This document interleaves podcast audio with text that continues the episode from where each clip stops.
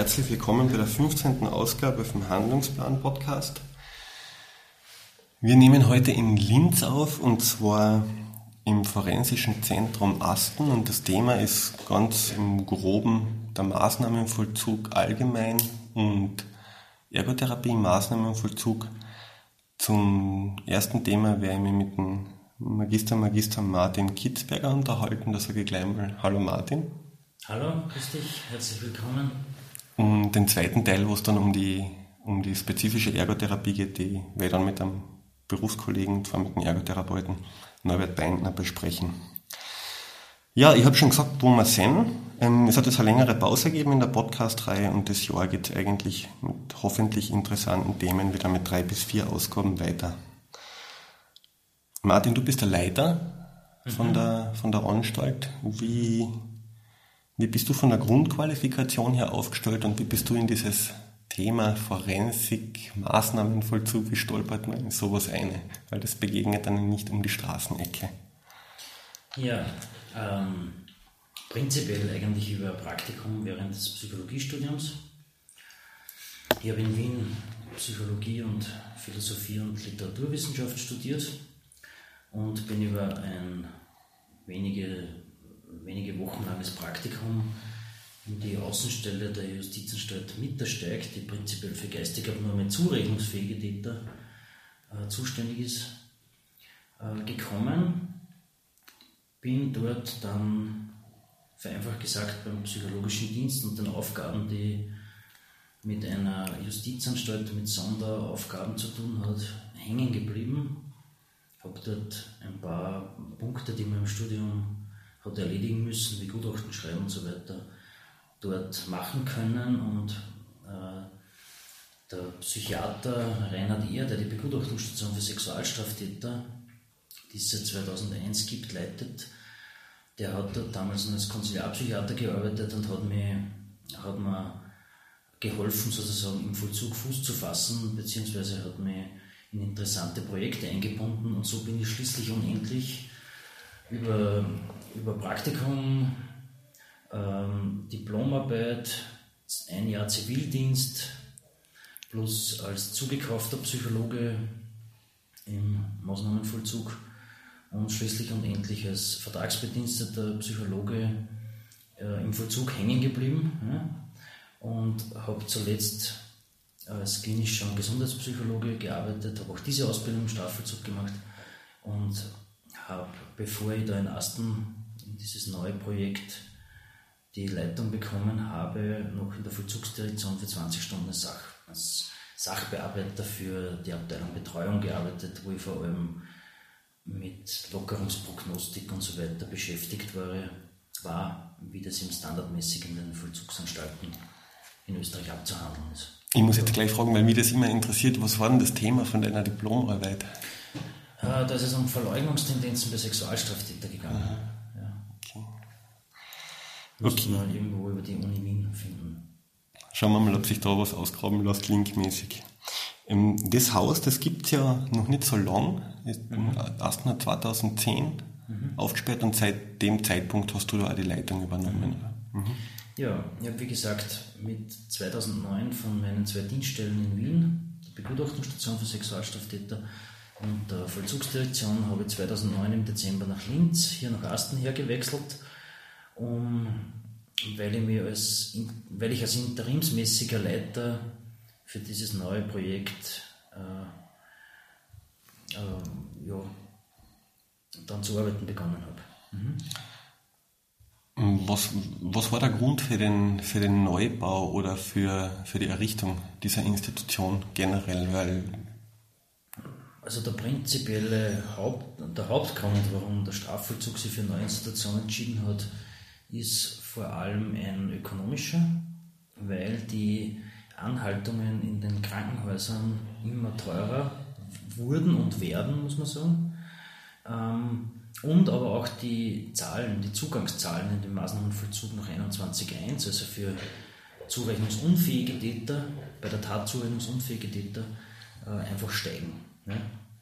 Und durch die steigenden Zahlen äh, wurden mehr, mehr und mehr Leute in den öffentlichen Krankenhäusern für Psychiatrie, sprich in den forensischen Abteilungen in den jeweiligen Landeskrankenhäusern und Nervenkliniken äh, untergebracht, äh, weil ja die eigene, die justizeigene Einrichtung, die Sonderanstalt Göllersdorf, nur unter Anführungszeichen 136 Plätze hat. Mhm. Und die Zahlen sind aber beispielsweise von 2000 auf 2012 von 210 auf 410 gestiegen. Mhm. Also sie haben sie verdoppelt, verdoppelt. faktisch. Mhm. Ja.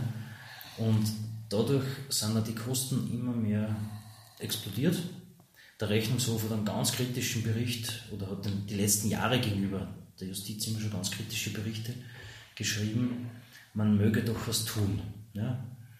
Und Asten ist jetzt ein bisschen so eine Synthese, Gott sei Dank aus mehreren Überlegungen, nicht nur rein aus harten ökonomischen Zahlen, sondern der Rechnungshof hat sehr weitsichtig auch gesagt, ähm, nicht nur einfach was Neues bauen, also jetzt mit eigenen Worten ausgedrückt, sondern auch äh, standardisierte Betreuungsmaßnahmen und Monitoring und Behandlungs- und Entlassungsmanagement, Schnittstellenmanagement mit Nachsorgeeinrichtungen und dergleichen gehört mitentwickelt. Ja? Und das ist sicher auch das Spannende an dem nunmehrig schon drei Jahre, über drei Jahre funktionierenden Projekt Forensisches Zentrum Asten, dass, man, dass wir, ich sage jetzt ich und mein, mein Team hier, eben auch stark mit diesen Aufgaben betraut wurden von unserer Oberbehörde, diese inhaltlichen Aspekte und fachlichen Aspekte mit zu berücksichtigen. Das heißt, so wie du das sagst, sind die vorher nicht so stark mit berücksichtigt worden oder so Schnittstellenmanagement, Entlassungsmanagement oder zumindest nicht so strukturiert, sagen wir mal so. Ja, natürlich schon aus, aus praktischen Gründen hat das wenig stattgefunden, weil Göllersdorf die einzige Einrichtung war. Und äh, die Krankenhäuser die funktionieren ja nach dem eigenen Paragraphen im, im Strafgesetzbuch und unterliegen zum Teil äh, im, im, Strafvollzugsgesetz, Entschuldigung, und unterliegen zum Teil auch dem Unterbringungsgesetz. Mhm.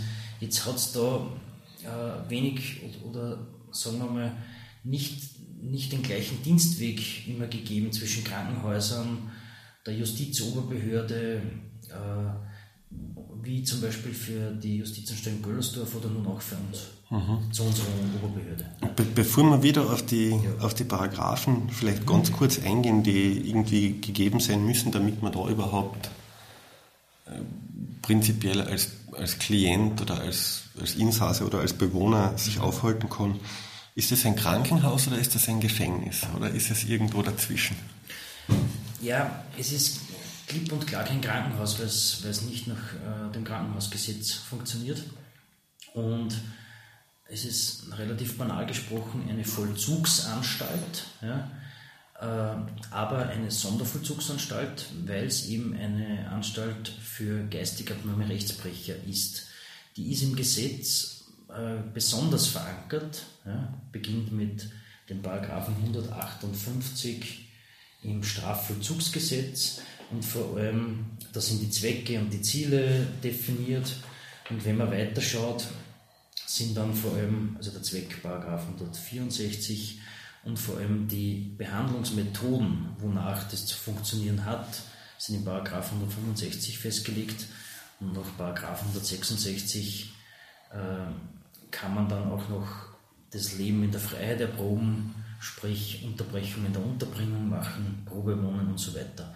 Also das, das ist jetzt alles Strafvollzugsgesetz. Genau, okay, genau. das werde ich im, im Linkbereich ausgiebig verlinken mhm. für diejenigen, die sich dann in die Gesetzestexte genauer, genauer einlesen wollen. Was mir da immer so im Kopf umgeistert, das ist der Paragraph 21 und der ist vom, ist vom Strafgesetzbuch, wenn ich mich da richtig genau, erinnere. Das ist, die, das ist sozusagen die Grundlage, warum jemand vom Gericht als zurechnungsunfähig ähm, zur Tatzeit erkannt wird und warum man sagt, der, der, der, braucht eine Behandlung in einer geschlossenen Anstalt.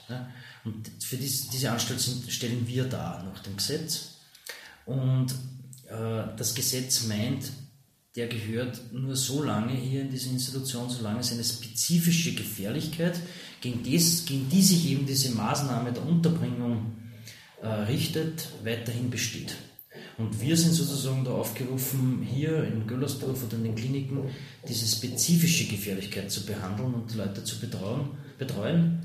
Und zwar solange, solange die eine Relevanz für die Gefährlichkeit dieses Menschen draußen sozusagen, außerhalb unserer, unseres Vollzugszauns hat. Gehen wir kurz auf diese, weil die, die Zurechnungsfähigkeit zum Tatzeitpunkt, die teilt sich dann glaube ich wieder in zwei Varianten von dem Paragraphen auf. Kannst du das vielleicht ganz kurz erläutern, wie das ist mit zurechnungsfähig zum Tatzeitpunkt und unzurechnungsfähig zum Tatzeitpunkt und warum, warum das dann trotzdem sein kann oder warum das trotzdem manchmal so ist, dass soweit ich die Zahlen kenne, ist das ungefähr 50-50 verteilt, so ungefähr. Ähm, was da genau die, die Unterschiede sind in, in einfachen Worten erklärt, weil Gesetzestexte haben ja die Angewohnheit, nicht immer so leicht lesbar zu sein. Mhm. Ja, prinzipiell äh, spielt der Paragraph 5 nach dem Strafgesetzbuch, nämlich die Vorsätzlichkeit, der Paragraph 11, wo es um die Zurechnungsunfähigkeit geht, äh, im Zusammenspiel mit dem Paragraphen 21 eine wesentliche Rolle.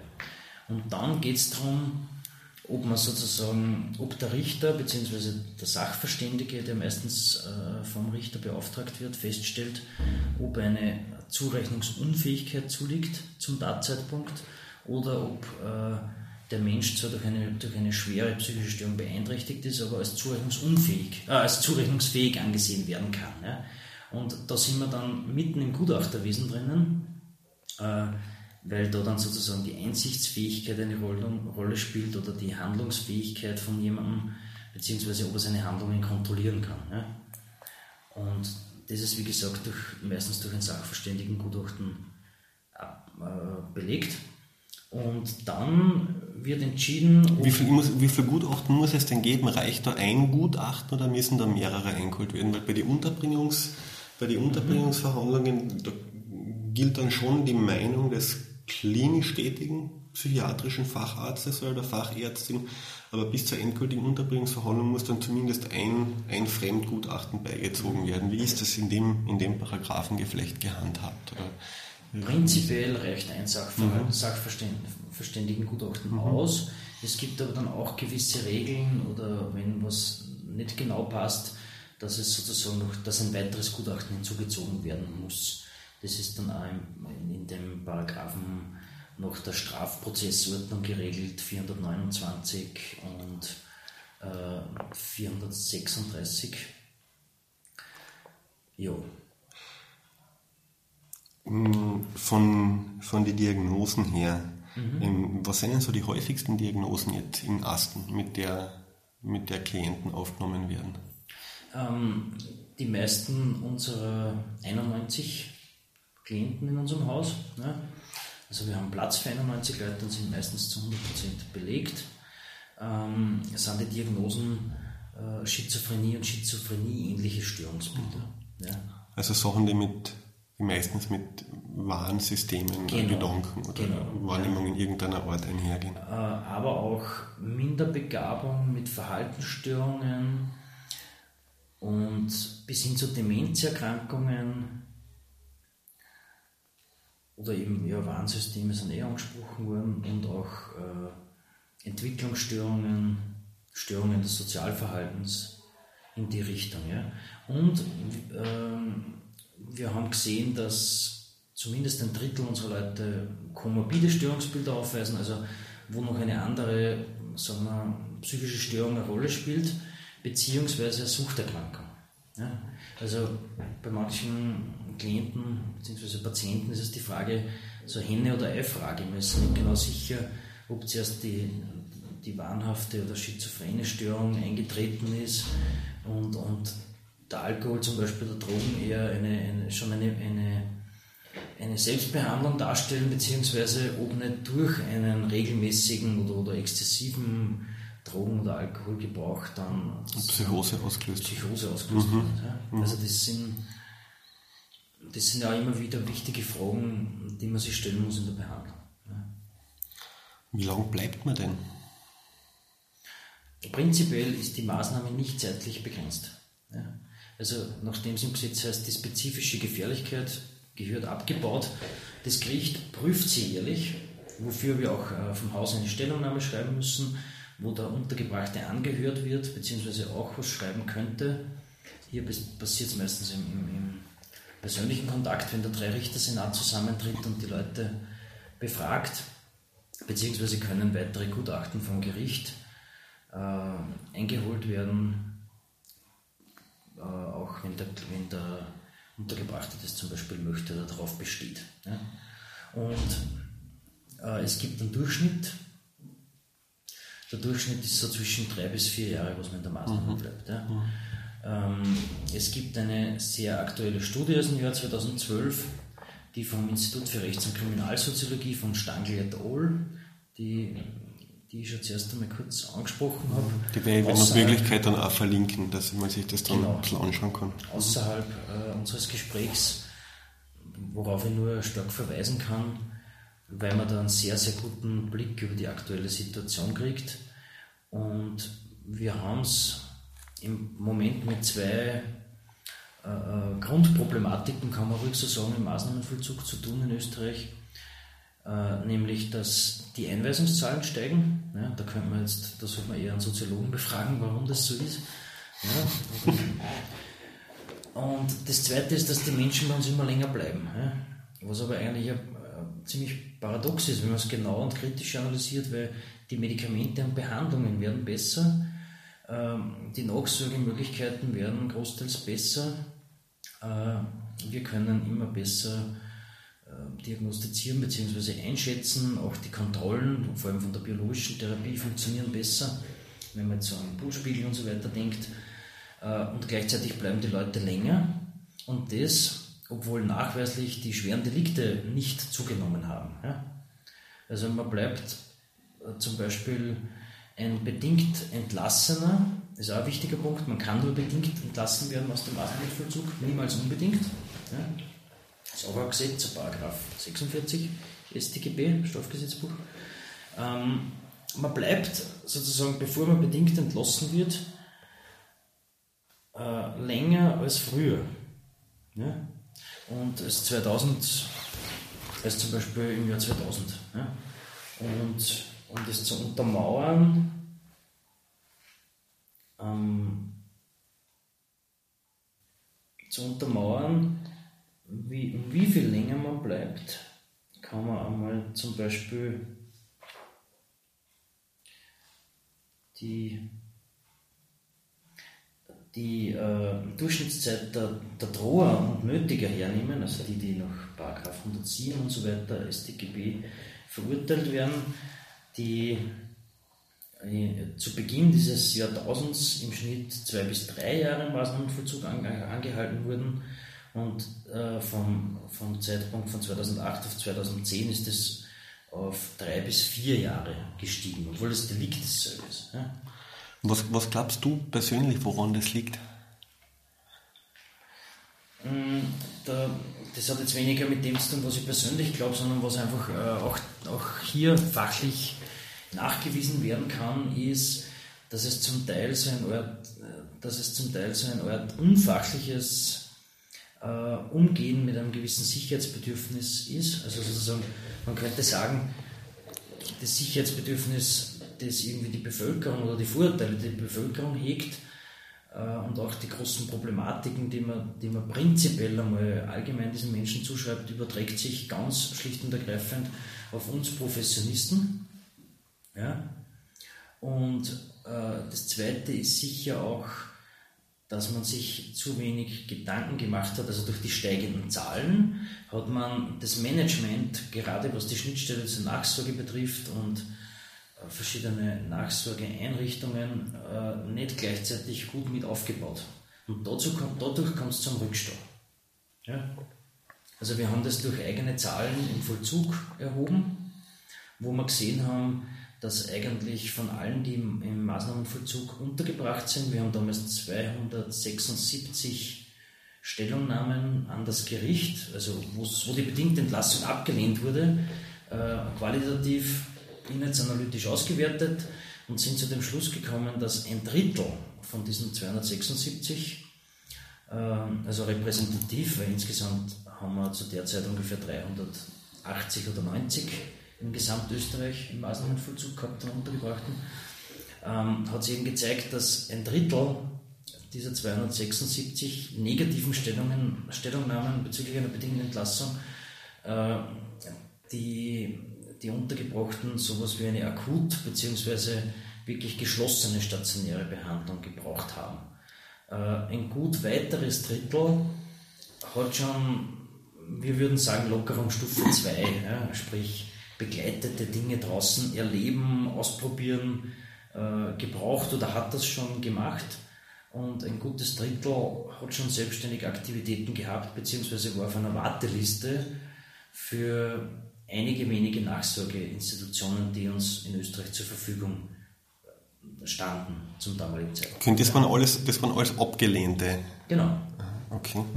Wo zum Teil die Ablehnung eben daraus bestanden ist, wenn man gesagt hat, äh, die Unterbrechung der Unterbringungen waren noch zu wenig erprobt und oder zum Beispiel man wartet noch auf einen Platz. Ja? Man, man wartet schlicht und ergreifend auf einen Nachsorgeplatz, äh, wo man den gerne hin hätte, beziehungsweise er ist bei drei Institutionen angemeldet und dort gibt es eine Warteliste und darum kann der auch noch nicht bedingt entlassen werden. Ja? Und diese, diese Begutachtungen, also richterlichen Begutachtungen, das ist glaube ich einmal im Jahr möglich, oder? Ja, beziehungsweise auf, auf oder auf. Bittstellerantrag Ja, okay. kann das der Untergebrachte bzw. die Institution jederzeit tun. Das heißt, als hypothetisches Beispiel, wenn jemand Ende Dezember auf der Warteliste steht und Mitte und die, die, die Begutachtung dann auch Ende Dezember oder im Dezember stattfindet und das aus dem Grund abgelehnt wird, weil es noch einen Wartelistenplatz gibt und der dann im Mitte Jänner einen Fixplatz hätte, kann man dann zu diesem Zeitpunkt eine erneute Begutachtung schon beantragen oder wartet, muss man nachher, gibt es einen Ja. bestimmten Mindestabstand, der da, der da Nein, sein kann muss? man. Man, kann, man kann prinzipiell jederzeit einen Bittsteller stellen oder die Institution das Gericht bitten, den äh, diesem oder jenem Zeitpunkt anzuhören, weil es halt die Möglichkeit gäbe für einen Fixplatz und für eine bedingte Entlassung. Vielleicht gehen wir ein bisschen zum, zum therapeutischen Angebot. Ich sage einmal, auf die Ergotherapie geht und später mit dem, im Gespräch mit dem Norbert noch ein. Was, ist denn, was ist denn sonst noch?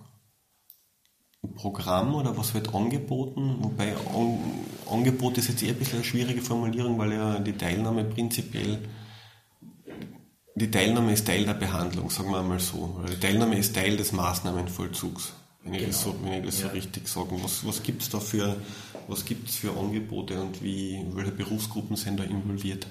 Also ich würde einmal damit anfangen, dass wenn ein Untergebrachter zu uns kommt, das sind im Übrigen nur Männer, äh, Ich nachdem- habe schon gesehen, wenig Frauentoiletten, sondern bei der Begehung vom Haus Genau, gesehen.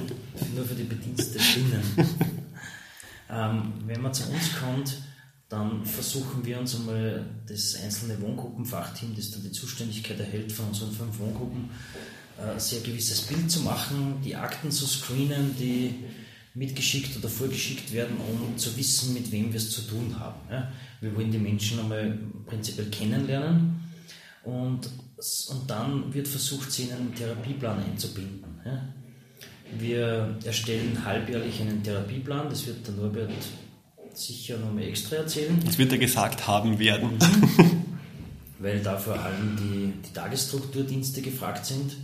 Die Tagesstrukturdienste bestehen bei uns aus Sonder- und Heilpädagogik, Ergotherapie und Physiotherapie. Also Sonder- und Heilpädagogik im Hinblick auf diese tiefgreifenden Entwicklungsstörungen, Genau. zu einer Aufnahme Genau, führen können. Mhm. Für vor allem Minderbegabte und, und Verhaltens- und Entwicklungsgestörte oder Gestörte im Sozialverhalten. Ähm, und darüber hinaus gibt es dann auch ein pflegetherapeutisches Angebot, ja, wo Pflegetherapeutinnen ähm, jetzt einmal, wenn man neu kommt, äh, Behandlungen und Therapien im Haus anbieten. Ja. Die, und, und da bin ich beim wichtigen Punkt, wir haben drei Lockerungsstufen und man fängt in der Dreierstufe an und arbeitet sich sozusagen auf die Einserstufe runter, äh, was aber nicht unbedingt sein muss, wenn man jetzt Richtung Entlassung schaut. Das besprechen wir, glaube ich, noch später. Aber prinzipiell sind einmal, ist auch das therapeutische Angebot immer natürlich auf diese Stufen angepasst. Ja. Aber wir versuchen eins, auch selbst in der Lockerungsstufe 3, die sozusagen eine freie Bewegung im inneren therapeutischen äh, Rahmen des Hauses ermöglicht, Sprich, man kann sich auf den fünf Wohngruppen ganztags frei bewegen und am Hof und in der Dachterrasse, wenn diese geöffnet ist. Das ist sozusagen unser therapeutisches geschlossenes Milieu. Äh, zusätzlich gibt es dann natürlich noch das Angebot der Physiotherapieräume, Sonder- und Heilpädagogik und Ergotherapie-Werkstatt und den dazugehörigen Höfen. Ja? Aber auch in dieser Stufe versuchen wir schon durch, durch äh, freiwillige Angebote, wie zum Beispiel einen Morgen- oder Nachmittagsspaziergang, die Leute ein bisschen auf unser riesengroßes Außengelände zu bekommen. Ja? Das ist aber wie gesagt völlig freiwillig. Und äh, wir, oder zum Beispiel geben wir dann, bieten wir dann auch schon für die noch äh, Dreierstufe Untergebrachten äh, äh, Nordic Walking am Gelände an, ne? oder Gartengruppe oder Feldgruppe und so weiter. Ne?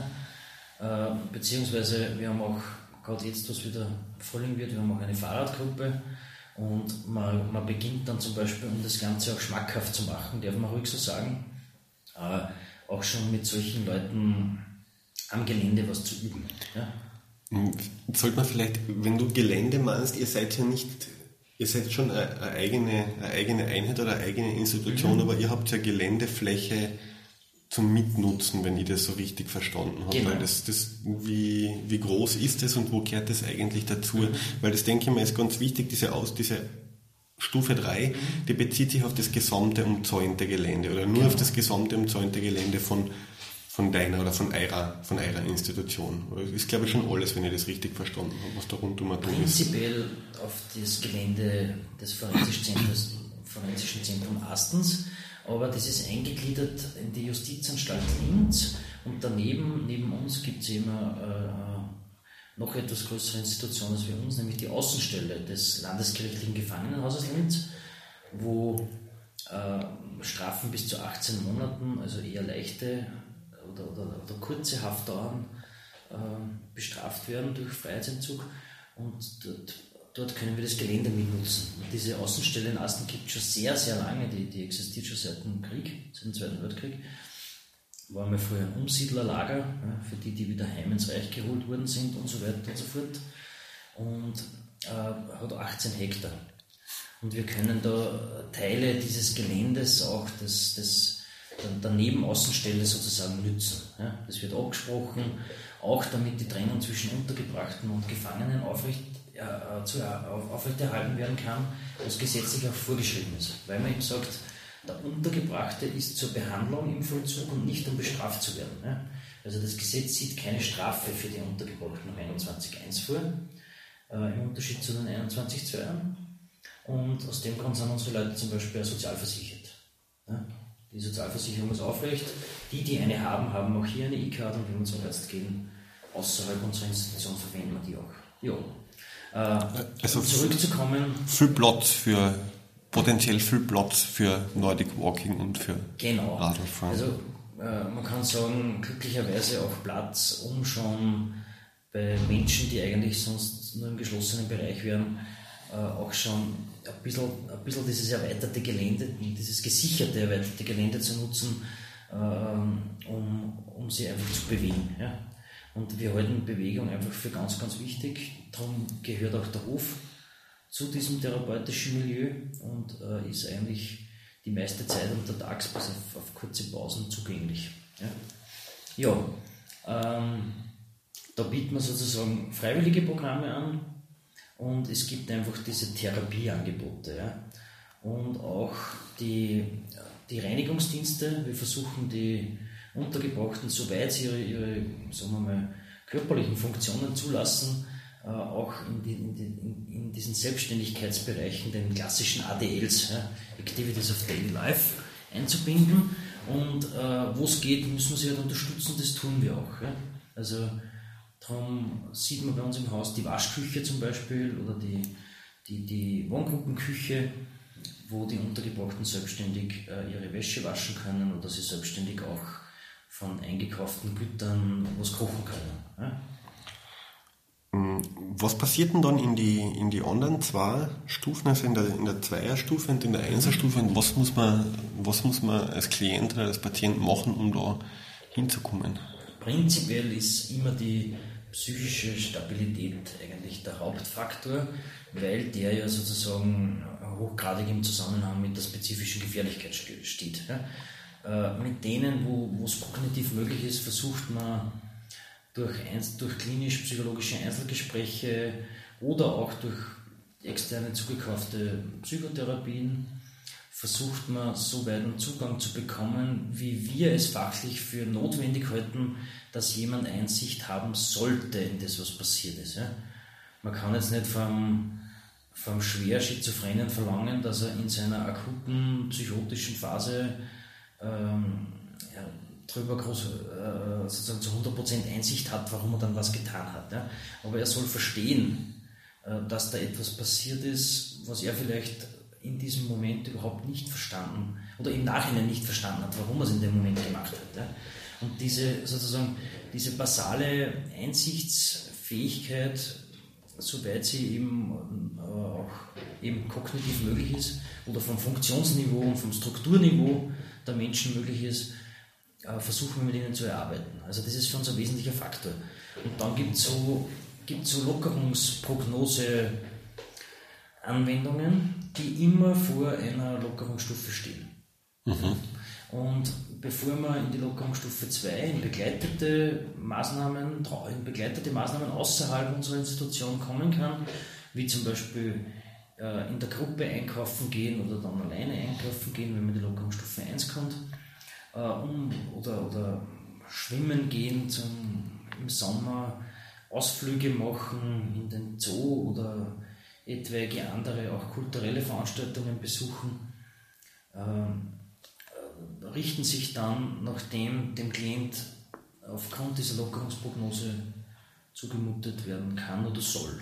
Ja, also die Leute, manche Leute äh, sind ja eher passiv oder, oder Negativsymptomatiken zeigen ihre Wirkung und man muss mit denen eigentlich äh, äh, was ausprobieren, weil sie es von sich selbst nicht probieren würden.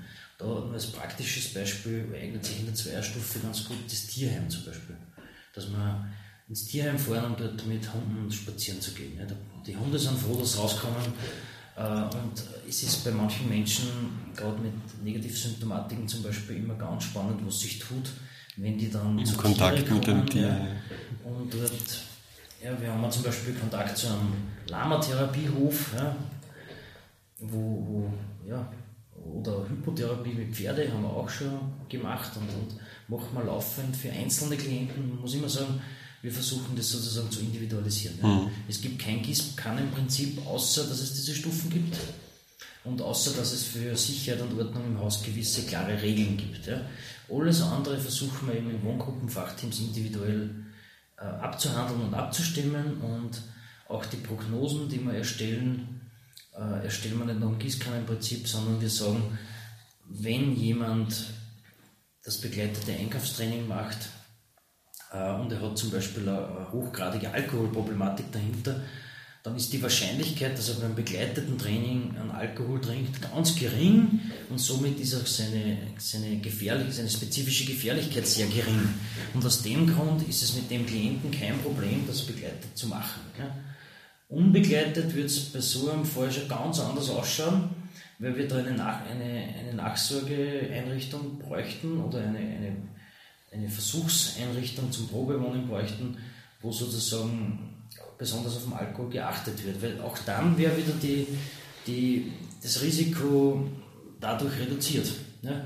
Und so versuchen wir, das war jetzt nur ein Beispiel, so versuchen wir sozusagen bei allen Faktoren die, die Bedürfnisse und, äh, oder, oder die Bedürfnisse und die Risikofaktoren der Menschen betreffen.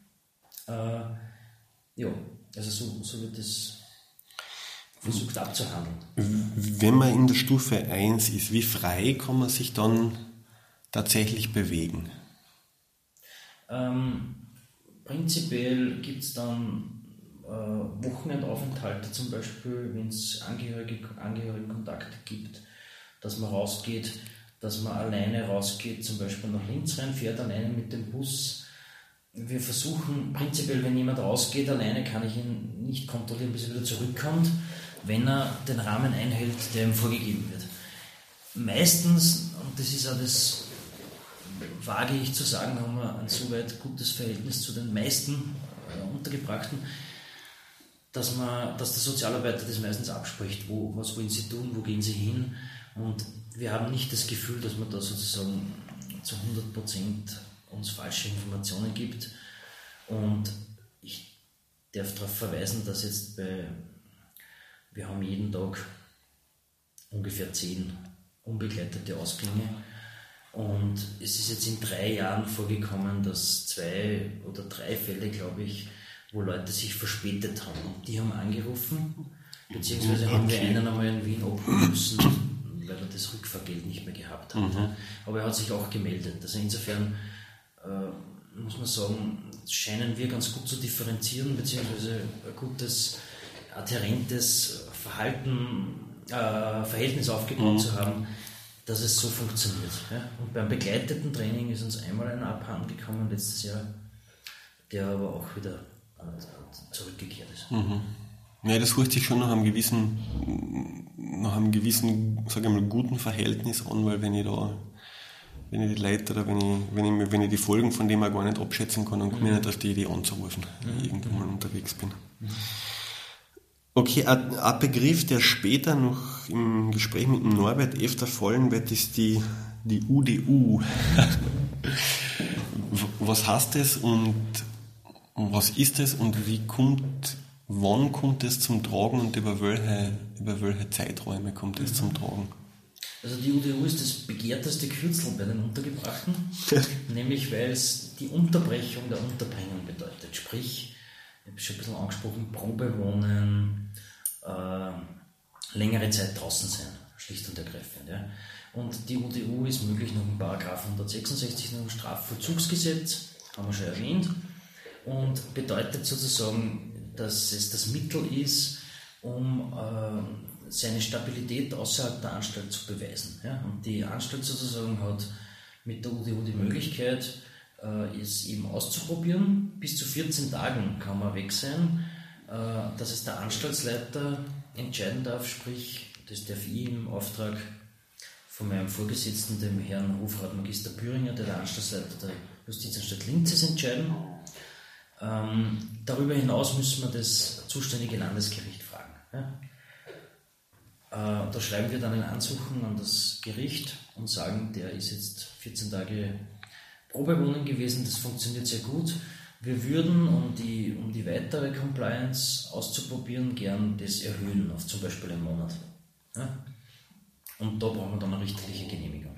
Habt ihr dann in der Zeit Kontakt mit den Klienten oder ist es dann wirklich so, okay, der ist zwei Wochen weg, der ist dann zwei Wochen weg, wo es dann auch keinen Telefonkontakt gibt und wo man eigentlich dann nur dann was hört, falls es Probleme gibt oder irgendwas nicht passen sollte. Äh, du hast jetzt fast alles gesagt, das ist völlig individuell.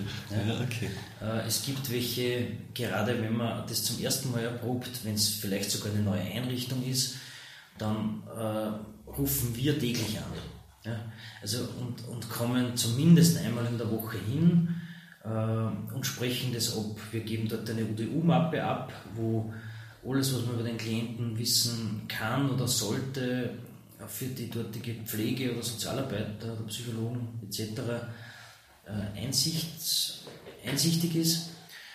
Und bis hin äh, zu Heimen oder Übergangswohnheimen oder Pflegeheimen, wo wir wirklich nur monatlich die Stellungnahme einholen, ja, die, die uns äh, wir sind verpflichtet, einmal im Monat eine Stellungnahme einzuholen, eben auch für das Gericht, weil diese monatliche Kontrolle auch vom Gericht hervorgeschrieben ist.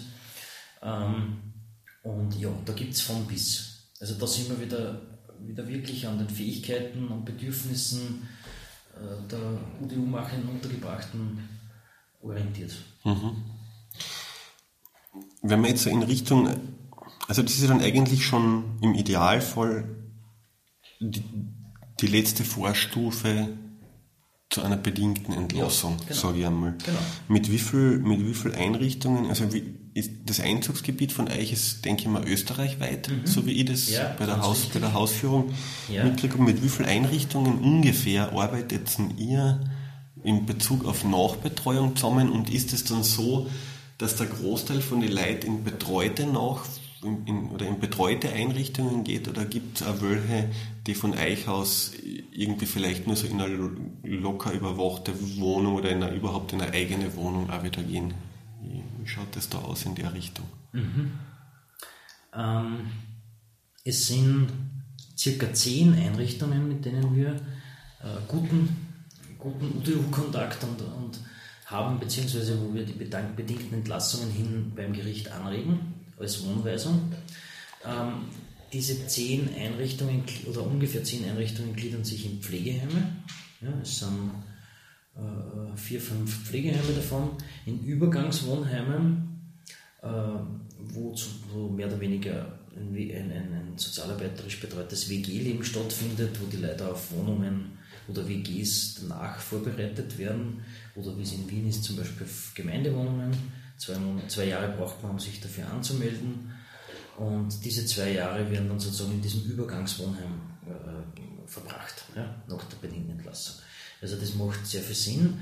Und dann haben wir angefangen, was relativ Neues einzuführen, äh, mit flankierender Unterstützung der, der Oberbehörde, nämlich hochstrukturierte Wohneinrichtungen, sprich wir haben Leute hier und haben mich vor allem viele hier gehabt, die äh, nicht unbedingt Pflegeheim brauchen, aber in, in so rein Übergangswohnheimen überfordert sind, beziehungsweise unterbetreut sind, ja, weil sie halt höhere Bedürfnisse haben, wie zum Beispiel, dass der Orientierungssinn schlecht ist, ja, aber keine allgemeine Pflegebedürftigkeit besteht. Ja. Äh, Leute, die viel mehr Planung brauchen, ja, mit denen man immer wieder Dinge wiederholen muss, die viel Begleitung brauchen.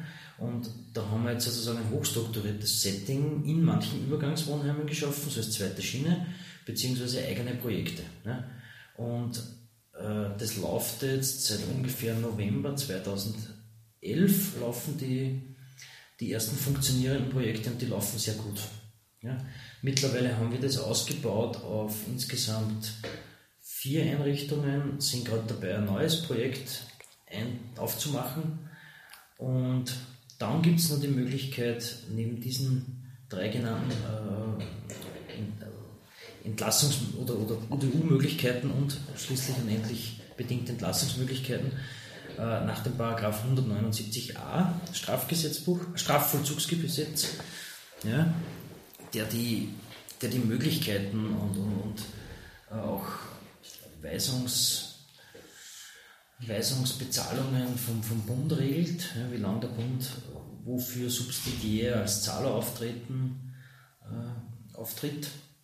Und dann gibt es noch so Modelle wie, wir haben auch schon äh, beinahe zehn Leute nach Hause entlassen, äh, entweder ins Ausland, ja, drei, drei, vier verschiedene Länder fallen mir da ein, in EU, aber auch Afrika, und, oder nach Hause in Österreich, was bedeutet, äh, dass man dort versucht, eine mobile Betreuung aufzubauen, beziehungsweise dass die in eine Tagesstruktur gehen und ZB Essen auf Rädern sich um die Verpflegung kümmert und von der Caritas der Psychologe äh, immer wieder psychologische Betreuung vornimmt und der Klient regelmäßig in eine forensische Nachsorgeambulanz bezüglich seiner äh, fachärztlichen äh, Weisungspflichten äh, dorthin geht. Ja? Also das ist immer sehr umfassendes Management und braucht äh, viel Zeit und, und ich, ich sage mal Fingerspitzengefühl, weil ich denke, und das beweist sich auch, es ist immer wichtig, dass die Einrichtung äh, nicht nur unter Anführungszeichen für uns, für den Klienten passt, sondern dass es für den Klienten passt. Ja? Weil sonst führt es unweigerlich zu Problemen. Da gibt es einige gut analysierte Einzelfälle, die immer wieder das zeigen, dass sozusagen sich, sich die, die Wünsche oder Vorstellungen nicht decken, beziehungsweise weit auseinandergehen und dass es dann meistens zu Problemen gibt, weil, kommt, weil, weil die schließlich und endlich bedingt entlassen das Setting ja überhaupt nicht akzeptieren wollen ja, oder woanders hintendieren. Und das ist im Normalfall auch kein Problem. Man kann woanders hintendieren, man muss nur dann mit dem Gericht absprechen. Nur natürlich fragt der Richter im Normalfall auch die Einrichtung und wenn die dann sagt, nein, eigentlich soll der bleiben, der aber weg möchte, dann ist man eben bei so äh, inkohärenten Geschichten. Mhm. Also das vergleiche ich jetzt einfach mal ganz salopp mit einer Gartenpflanze, die am falschen Platz steht.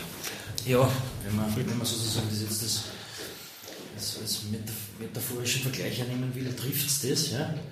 Und ähm, ich kann noch abschließend zu diesem UDU und eben, du hast das ja selbst angesprochen, das ist die Vorstufe zur bedingten Entlassung und eben bedingten Entlassungseinrichtungen sagen, dass das Verhältnis zu den knapp über zehn Partnern sehr, sehr gut ist und äh, das auch deswegen, weil man weil es äh, ein großer Aufwand an, an Information und Transparenz betrieben wird. Ja? Und ja, es ist oft gar nicht leicht mit einer Einrichtung der Südsteiermark den Kontakt gut aufrechtzuerhalten, weil es für uns weite Wege sind, aber sie machen sich unter Anführungszeichen äh, in Summe bezahlt, nämlich für alle, auch für den Steuerzahler. Und wir können es dahingehend beweisen, dass man als relativ neue Institution im Jahr 2011 26 Prozent aller äh, aus dem Maßnahmenvollzug entlassen konnten, obwohl wir damals nur für 20 Prozent zuständig waren. Und letztes Jahr, im Jahr 2012, haben wir 33 Prozent aller Untergebrachten von Österreich hier bei uns bedingt entlassen, bei einer Zuständigkeit von 22 Prozent. Also es zeigt sich einfach, dass, dieses, dass dieser Aufwand hin, zur, hin zum Übergangsmanagement ein ganz wichtiger ist und dass man die Prognose jetzt nicht nur rein nach klinischen Momenten abhandeln soll oder kann. Ja. Eine, eine Psychopathie-Checkliste bei, bei Schizophrenen zum Beispiel ist hinterfragbar oder nur bedingt anwendbar. Ja. Sie ist in vielen Punkten nicht schlecht, aber man muss sie immer über, die, über den, das Ausmaß der Anwendbarkeit äh, im Klaren sein oder das kritisch hinterfragen.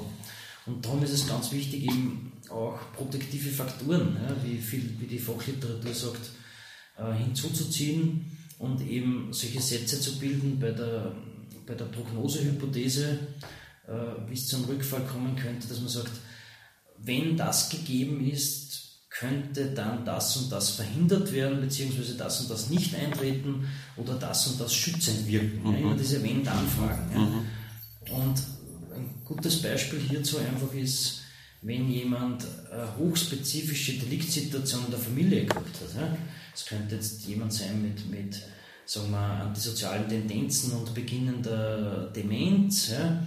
oder eben paranoiden Geschichten, der Hausnummer äh, zu Hause als zu Pflegender oder eben dort Wohnender ohne Anbindung an eine Tagesstruktur äh, ja, geduldet eigentlich ja, äh, wäre oder zum Beispiel auch ein, ein, eine Hofübergabe oder eine, eine, wie sagt man, Übergabe, wenn es eine ja, Erbe, so eine, Erbsituationen oder sowas geht, um Haus oder Hof ja, oder Auto oder Betriebsgut oder was auch immer, äh, so als zweiten hochspezifischen Fall zum, zum, zum pflegenden Schizophrenen und schwer beeinträchtigten wenn, wenn sich da zu Hause Situationen verändern, wie eben der soll was übergeben und sagt dann, na, nein, das tue ich nicht, ich bringe euch alle um, wenn ihr, wenn ihr mir das wegnehmt, mir gehört das, ich muss darauf aufpassen, äh, ihr könnt gerne das mitbenutzen und so weiter und so fort. Ja. Aber der reagiert dann sozusagen mit Drohungen, mit Nötigungen oder auch mit handgreiflich, handgreiflichen Dingen bis hin, dass dann manchmal beim Polizei oder gar nicht so selten beim Polizeieinsatz eine Körperverletzung dazukommt nach Paragraph 84 StGB, weil ein Polizist verletzt wird, zum Beispiel bei der Festnahme, weil sich der dann zu widersetzen anfängt. Ja? Oder dort noch mehr zu drohen oder eine Waffe verwendet, um, um die Polizei von sich fernzuhalten oder Angehörige. Ja, und um, um da zurückzukommen, wenn ich weiß, dass der zum Beispiel mit 45 oder gar 60 Jahren zum ersten Mal unter Anführungszeichen kriminell auffällig wird aufgrund seiner Erkrankung oder aufgrund seiner, seiner Störung, äh, dann ist es, wenn's, wenn sich der in einem, in einem Pflegeheim integrieren kann, was für ihn stimmig ist mit seinen, sagen wir, 65 Jahren, äh, dann ist es prognostisch relativ günstig, weil mhm. die Wahrscheinlichkeit, dass in, so äh, in einer hochspezifischen Situation mhm. mit seiner Ehefrau, seiner mhm. Mutter oder seinem Vater mhm. oder Bruder gerät, relativ unwahrscheinlich ist. Mhm. Ja? Gerade bei so Menschen, wo es um Geld oder um Besitz gegangen ist, wenn die dann schon besachwaltet sind für finanzielle Angelegenheiten, ist auch da schon wieder Druck raus, weil er über diese Dinge mit der Familie nicht mehr verhandeln muss mhm. ja, oder streiten muss mhm. eigentlich. Ja. Und ja, so einfach als Beispiele kann man protektive Faktoren schaffen oder einfach gefährliche Faktoren oder, oder Risikofaktoren mhm, vermeiden. vermeiden mhm. ja. Ich, ich werde jetzt gleich nochmal anknüpfen, weil wir jetzt ein bisschen über die Finanzen geredet haben. Mhm. Ähm, ich werde mit Norbert dann später noch über die verschiedenen Tarife, die es herinnen gibt, mhm. wenn jemand generell äh, da einfach institutionalisiert ist und abhängig dann davon, ob er dann auch was mitmacht oder nicht, mhm. wie sich das ändert, reden. So allgemein die finanzielle Situation von den Klienten bei der Entlassung, lässt sich das irgendwie kurz zusammenfassen oder man, hängt es dann sehr stark von der Aufenthaltsdauer ab und von dem, wie derjenige dann am Schluss herinnen eingestuft wurde? Wie? Ja, von bis. Prinzipiell ist es so, dass ungefähr mindestens 85 Prozent äh, versichert sind. Ja? Äh, das heißt, die haben eine gewisse Grundversorgung. Im Normalfall behält der Bund 80 Prozent ein, wenn sie hier versorgt sind oder untergebracht sind. Und wenn sie in ein Pflegeheim kommen zum Beispiel, bleiben auch weiterhin 80 Prozent beim Bund äh, und 20 Prozent werden ihm ausbezahlt. Also die verfügen fast wie jeder andere, unter Anführungszeichen, normale Mensch draußen, der sowas braucht, über dieselben Gelder. Ja? Also ist die Situation in vielen Fällen oft nicht so schlecht, wenn gewisse auch hier Risikofaktoren gebannt sind, nämlich dass der äh, zum Beispiel finanziell für finanzielle Angelegenheiten besachwaltet ist, weil er zum Beispiel das Geld sofort für, irgend, für irgendwelche Dinge ausgeben würde, ja? wie Elektronikartikel und mhm. so weiter. Ja? Also die ist oft nicht so schlecht, die Ausgangslage. Wenn jemand nicht versichert ist, ist es oft eine sehr schwierige Geschichte, weil dann prinzipiell fünf Jahre mal der Bund noch zuständig ist, subsidiär, wenn er Weisungen erteilt, um diese, damit der Klient diese auch einhalten kann. Beziehungsweise muss man das dann alles mit dem Sozialamt und mit den Ländern und so weiter regeln, weil es ab dem Moment, wo der Bund subsidiär nicht mehr zuständig ist, das Land mit mhm. all seinen äh, Fürsorge und, und, und, etwaigen anderen Gesetzen äh, in Kraft tritt. Mhm. Ja. Okay, ganz schön viel Information. Jetzt habe hab ich noch also von der Lage her ist das ja so, wie ich kenne mich in Oberösterreich nicht besonders und in Linz schon gar nicht aus, aber die, die, Einrichtung liegt ein bisschen außerhalb von Linz, mhm. würde ich sagen, mhm. so von dem, was ich beim Herfahren gesehen habe. Ja. Trotzdem gibt es auch so Wohn, gibt's auch Wohnhäuser in der Umgebung. Wie gibt es ein Stimmungsbild aus der Bevölkerung? Wird die Bevölkerung das aufgenommen, dass er dann gesagt hat, okay, wir bauen euch da jetzt eine eine Einrichtung für geistig abnorme Rechtsbrecher vor den Nasen. Hat es Unmut gegeben oder hat es da überhaupt Informationsveranstaltungen gegeben oder wie ist, da die, wie ist da die aktuelle Lage, wie ist das angenommen? Ja, natürlich wurde der Bürgermeister und Gemeinderat gefragt und befragt und man hat verschiedene Bedürfnisse berücksichtigt. Äh, es ist nur eins hier in Asten, was uns sicher zugute gekommen ist, ist, dass einmal das Grundstück, Grundstück an sich dem Bund gehört, eben wie wir vorher gesprochen haben, sehr große Außenstellen kommt, äh, und wir uns mitten im Industriegebiet befinden und eigentlich außerhalb des Ortskerns. Ja? Und Asten eben durch die andere Justizanstalt, die gibt es, wie gesagt, die war mal ein autonomes Dorf in der, in der Kriegszeit und in der Nachkriegszeit. Äh, auch ein Geschäft hat es hier gegeben, die ehemalige Gendarmerie war, war vor, vor x Jahren haben wir hier angesiedelt und insofern gibt es ja auch eine gewisse, sage jetzt unter Anführungszeichen, Tradition für die totale Institution äh, Justizanstalt Linz mit ihren Außenstellen. Ja. Okay, hast du, haben wir was vergessen? Deiner Meinung nach, oder? Ich denke, ich habe ausführlichst, ausführlichst geplaudert äh, über das, was wir versuchen richtig zu machen. Und ja, ich denke, es ist, es ist und bleibt eine spannende Geschichte auch vielleicht kann man es mit, mit dem äh, schließen, dass man sagen, dass ich mir denke, und, und ich weiß, dass Gott sei Dank auch meine Oberbehörde so denkt, dass man schon irgendwo, dass man schon irgendwo mitdenkt, nämlich wie gehen wir mit den Schwächsten in der Gesellschaft um. Ja? Ich persönlich bin nicht unglücklich, dass die Volksanwaltschaft jetzt sozusagen da auch in die totalen Institutionen kommt und nachschaut. Weil einfach gerade Untergebrachte über, eine, über, über keine Lobby verfügen. Es gibt da keinen Patientenanwalt, der da irgendwie direkt zuständig wäre, sondern die Vollzugskammer, wenn es Beschwerden über uns als Aufsichtsorgane gibt. Und insofern denke ich, ist es wichtig, äh, über uns zu sprechen oder uns zu öffnen, weil wir, wir sind kein Geheimnis, sondern äh, wir sind so wie die, die Meteorologie in Österreich vom Steuerbe Steuerzahler bezahlte Einrichtungen, die einfach nach bestem fachlichen Wissen ihren Job machen soll. Und damit äh, finde ich, gehört auch dieses Bild der unter Anführungszeichen Forensik irgendwo mystifiziert. Wir tun auch nur, was wir tun können ja? und was irgendwo äh, fachlich möglich ist. Ja. Ich denke mal, da werden wir es der Wahl auch gut sein lassen. Martin, dir sage ich recht herzlich Danke für die offene Aufnahme und für die Hausführung und für das gute Klima, das da offensichtlich spürbar ist. Ja, danke und sehr gerne. Und wie gesagt, die abschließend die Ergotherapie ist bei uns, wie viele andere Berufsgruppen auch, eine ganz wichtige Berufsgruppe und es geht sowieso nur in der interdisziplinären Zusammenarbeit. Das sollten wir uns immer gewahr sein. Das ist ein schönes Schlusswort für den allgemeinen Teil. Danke nochmal. Bitte. Ja, ich sage danke fürs Zuhören. Ich hoffe, es war für euch ebenso interessant wie für mich, dieses Gespräch zu führen. Wir freuen uns wie immer über Feedback zum Podcast, entweder im Kommentarbereich zum Artikel oder per E-Mail an podcast.handlungsplan.net oder gern über Bewertung direkt bei iTunes. Geht mittlerweile auch von Mobiltelefonen. Ähm, zu diesem Podcast gibt es einen zweiten Teil. Es wird die Ausgabe 16 werden. Der behandelt dann die speziellen, die speziellen Herausforderungen des konkreten ergotherapeutischen Tuns in der Forensik.